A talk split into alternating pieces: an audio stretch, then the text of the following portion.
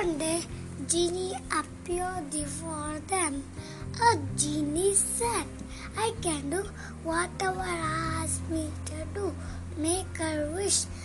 Each one had something to ask for. Give me a smaller trunk, please.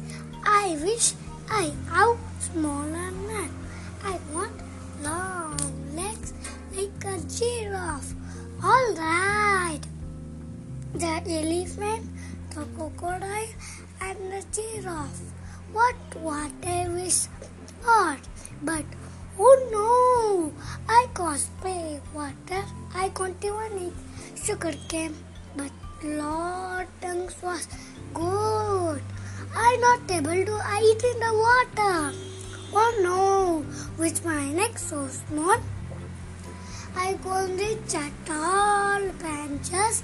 Help us, please.